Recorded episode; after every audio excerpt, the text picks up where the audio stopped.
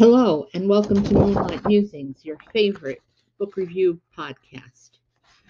I'm Marian Marchetto, your host, and today I have for you the final of four book reviews, all books written by Chanel Cleeton. This offering is called The Last Train to Key West, and the publisher's synopsis is this. In 1935, three women are forever changed when one of the most powerful hurricanes in history barrels toward the Florida Keys. For the tourists traveling on Henry Flagler's legendary overseas railroad, Labor Day weekend is an opportunity to forget the economic depression gripping the nation. But one person's paradise can be another person's prison, and Key West native Helen Berner yearns to escape. After the Cuban Revolution of 1933 leaves Mirta Perez's family in a precarious position, she agrees to an arranged marriage with a notorious American. Following her wedding in Havana, Mirta arrives in the Keys on her honeymoon. While she can't deny the growing attraction to her new husband, his illicit business interests may threaten not only her relationship but her life. Elizabeth Preston's trip to Key West is a chance to save her once wealthy family from their troubles after the Wall Street crash. Her quest takes her to the camps occupied by veterans of the Great War and pairs her with an unlikely ally on a treacherous hunt of his own. Over the course of the holiday weekend, the women's paths cross unexpectedly, and the danger swirling around them is matched only by the terrifying force of the deadly storm threatening the Keys. And here's my review.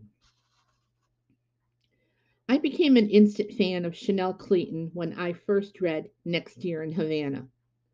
This book, The Last Train to Key West, is the fourth book by this author that I've read and enjoyed. The story opens in 1935 in Key West, where we meet Helen, a very pregnant waitress who is the victim of spousal abuse by her fisherman husband. She hates living in fear of him, but reminds herself constantly that she vowed to stay by him through good and bad. She dreams of getting the news that the ocean has swallowed up her husband, thus leaving her free. And with the imminent arrival of their baby, she doesn't have time to worry about a storm that may or may not hit Key West. She takes her small amount of pleasure from her brief dealings with the diner's customers, many of them veterans working on the railroad and in town for the Labor Day weekend. Mirta arrives in Key West with her new husband. This is their honeymoon. She doesn't know her husband well, as theirs was an arranged marriage, guaranteed to lift her family out of debt and place them well in the eyes of the Cuban government.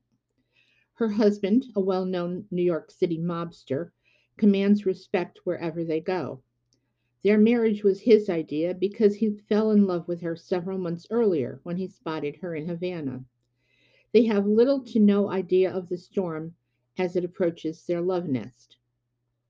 Elizabeth arrives in Key West on the train. She has traveled alone from New York, searching out her brother, one of the veterans who works in the railroad's labor camps on neighboring Matecumbe Key. On board the train, she meets Sam Watson, an FBI agent who's tracking someone. To pass the time, she flirts with him, but he doesn't seem interested. Deeming her expedition too dangerous for a female traveling alone, Sam accompanies her to look for her brother. With the wrath of the storm bearing down on them, Elizabeth soon learns that she is the person he is tracking. Before she can learn why, the great Labor Day hurricane of 1935 hits with all the force and fury of its Category 5 status. Will any of them survive the storm and begin her life anew? Author Chanel Cleeton weaves the lives of these three women together as each tries to get her life on a straight course in spite of the worst storm to hit the Keys in South Florida in decades. The story is full of plot twists. I adore these.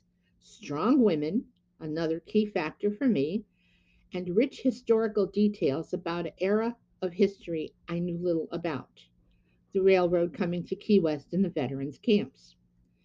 Nonstop action whipped to a frenzy by a Category 5 hurricane left me on the edge of my seat and wrung out at its conclusion.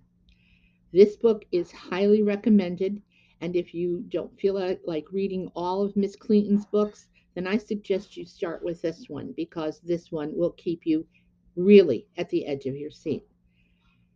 As with all of her books, I have rated this one five stars, and I wish you pleasant reading and have a sparkling rest of your day. Thank you for joining me.